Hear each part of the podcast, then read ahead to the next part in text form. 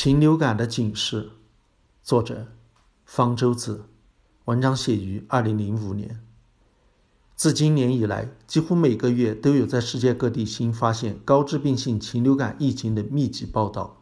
有的还是引起人员死亡的报道。其中最严重的是越南，自二零零三年以来，已有四十二人因感染禽流感病毒而死亡，约占全球死亡人数的三分之二。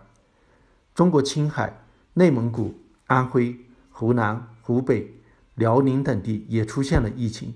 与去年年初中国首次公布禽流感疫情时引起社会恐慌，人人不敢吃鸡肉，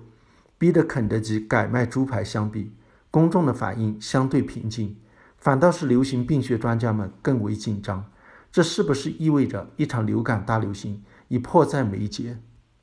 专家们担心的不仅仅是禽流感的流行导致家禽大量病死。或者被捕杀造成的经济损失，也不仅仅是禽流感从家禽传染给人导致死亡的偶然事件，更担心的是，禽流感总有一天会变异成可以在人群之中传播的人流感，人体对这种新型的流感将没有免疫力，会在世界范围内出现死亡惨重的流感大流行。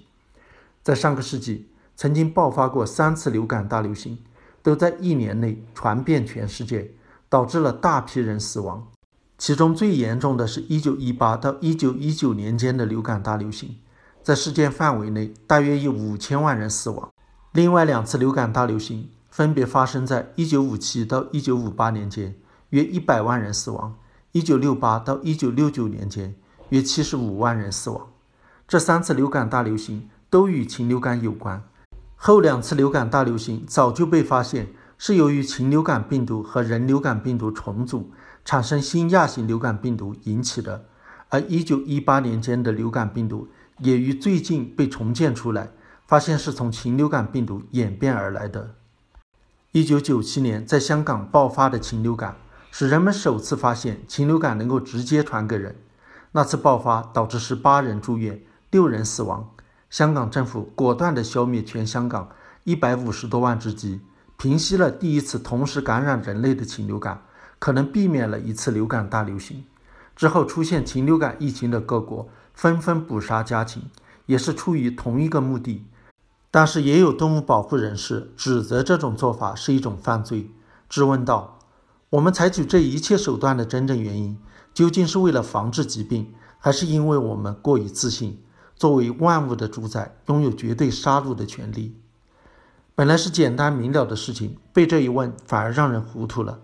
就算采取捕杀手段，在主观上有什么可恶的动机，在客观上至少起到了控制疫情的目的，从而抢到了时间，弄清禽流感的传染机制，并找到防治办法，例如研发出疫苗或者特效药。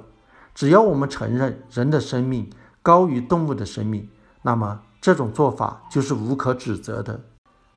动物保护人士，并且把禽流感视为动物对人类文明的报复，声称从现有的科学研究成果看，禽流感的发生之源是大规模的工业化动物养殖场，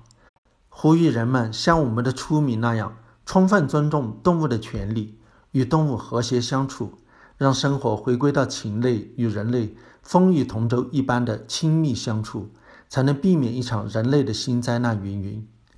实际上，禽流感的起源与工业化养殖毫无关系。早在1878年就已有了发生禽流感的记载，禽流感起源的时间可能远远早于此时。科学研究已证实，禽流感来自野鸟，迁徙的水禽是禽流感病毒的自然宿主，对禽流感的传播起到了重要的作用。禽流感病毒亚型的地域分布与特定野禽固有的迁徙路线有关。它们可以长距离携带病毒飞行，排出含有大量病毒的粪便，污染家禽的饲料、水源等等，从而将病毒传染给家禽，造成禽流感的流行。而禽流感之所以在中国南方、东南亚各国肆虐，与这些地方盛行家禽与人类亲密相处的非工业化的亚洲养殖方式有关。在这些地区的农村，无数的家禽被放养在田间。池塘、河流和农场，使得它们由于携带病毒的野鸟及其粪便亲密接触，感染禽流感病毒的机会。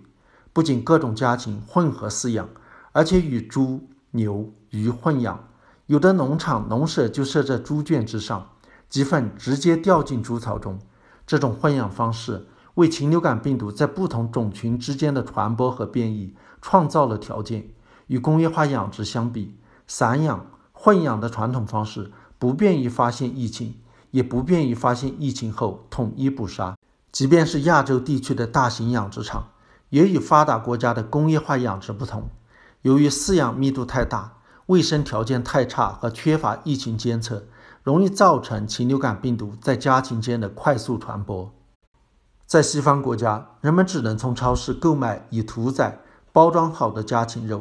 而在亚洲国家，在农贸市场购买活禽，当街或者在家宰杀仍然司空见惯。使人们容易接触到病禽而感染禽流感。家禽、家畜的粪便被当成肥料、饲料撒到田地、鱼池之后，作物和鱼类又被人们食用，这也是传播禽流感的机会。因此，从野鸟、家禽、家畜到人，中国南方、东南亚各国完整的存在着禽流感的传播链，而且流感病毒能在家禽、家畜和人之间来回传播，基因发生重组。容易产生能在人群中传播的新型流感病毒，所以与动物保护人士所设想的相反。如果要问禽流感的爆发能给我们什么警示的话，恰恰是要我们放弃与家禽密切相处的饲养方式和饮食习惯，过一种更为文明的生活。禽流感不是对人类文明的报复，而是对落后的生产生活方式的惩罚。